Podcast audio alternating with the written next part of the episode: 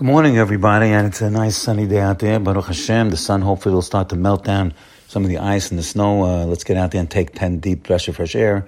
The air is crisp and clear and uh, waiting for us to ingest the air, the oxygen. It's going to oxygenate our blood and bring up our spirits and make us have a positive attitude today. Baruch Hashem. I think we'll be successful, have a great day, a great week, and a great life with positivity.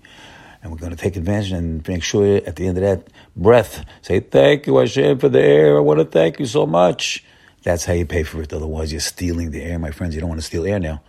How are you going to pay for air? Thank you for the air. That's how you pay for it. Okay, so we are uh, uh, uh we are just uh, finishing off Parashat Mishpatim, which is a, uh, a, a parasha full of mitzvot. Mitzvot, that's our life. Mitzvot, 53 mitzvot. And a lot of them have to do with damages. In fact, um, uh, our, our Shas, which is the Gemara, has three giant volumes designated for damage, damages. Baba Kama, Baba Metzia, Baba Batra.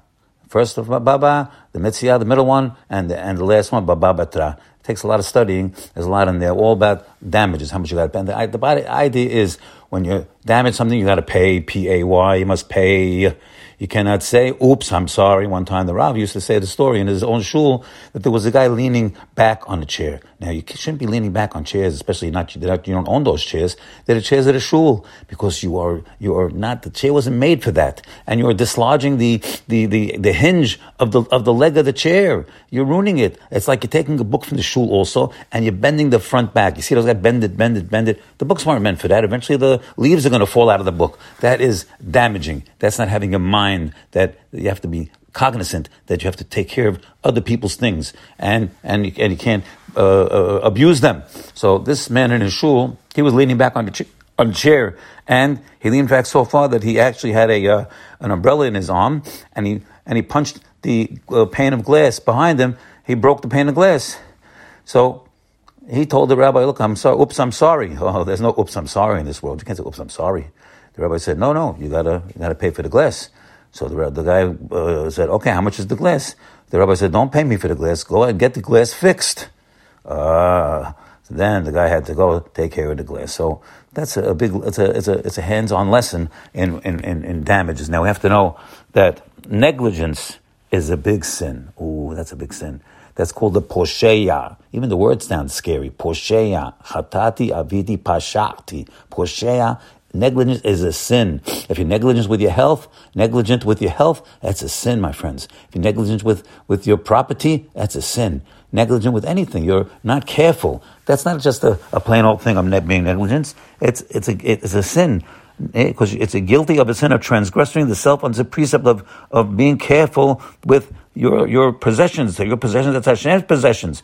So you have to, you have to have learn this, this way you learn, Rabbi saying over here, that is part of Yirat Shemaim. Yirat Shemaim. So, so being very careful not to be negligent.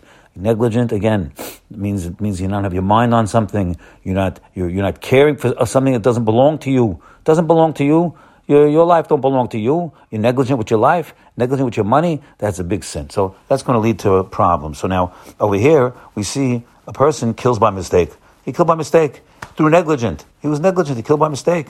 Oh, so he said, "Oops, I'm sorry. I didn't mean to. I didn't mean to kill anybody." But what? So maybe he shouldn't get any punishment. The poor guy. I, killed by mistake. What do you want from me?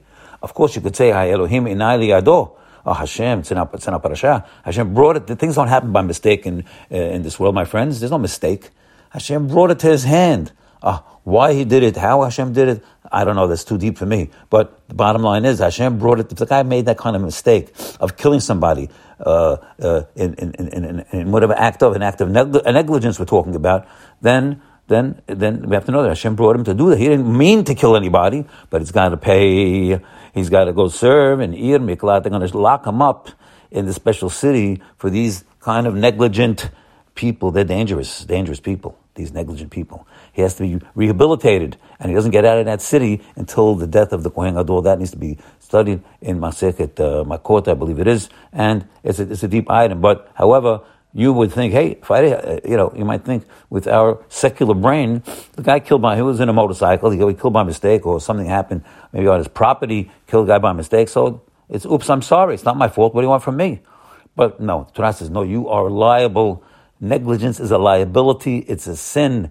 and the man has to pay with being secluded, put in a miklat. So we have to see, my friends, negligence. On the other side of the fence, we have to, mitzvot to show us the opposite of negligence. How it's a, it's a mitzvah to put to put a makel Put a fence around your roof, my friends. You got to put a fence.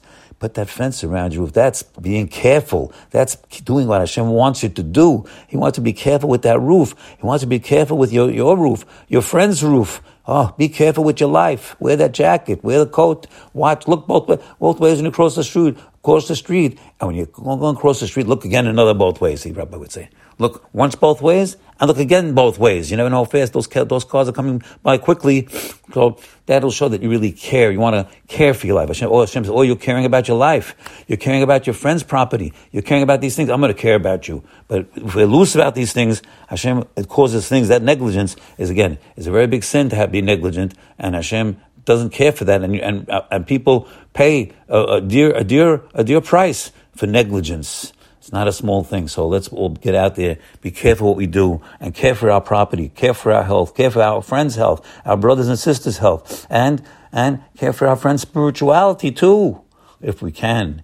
Send them a send them a book, send them a sefer, whatever you can do, and that'll show you that you have ahavat Yisrael, love of your fellow Jew. Have a great day today. Bye.